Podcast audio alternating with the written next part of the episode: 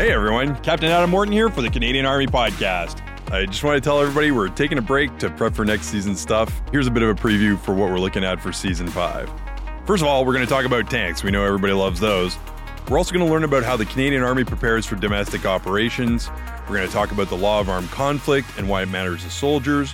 We're going to talk some more with Defence Research and Development Canada, or D R D C, about cool technology they're working on.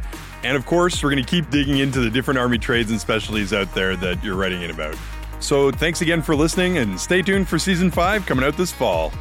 And special shout out to the Canadian Forces Language School, who's always listening.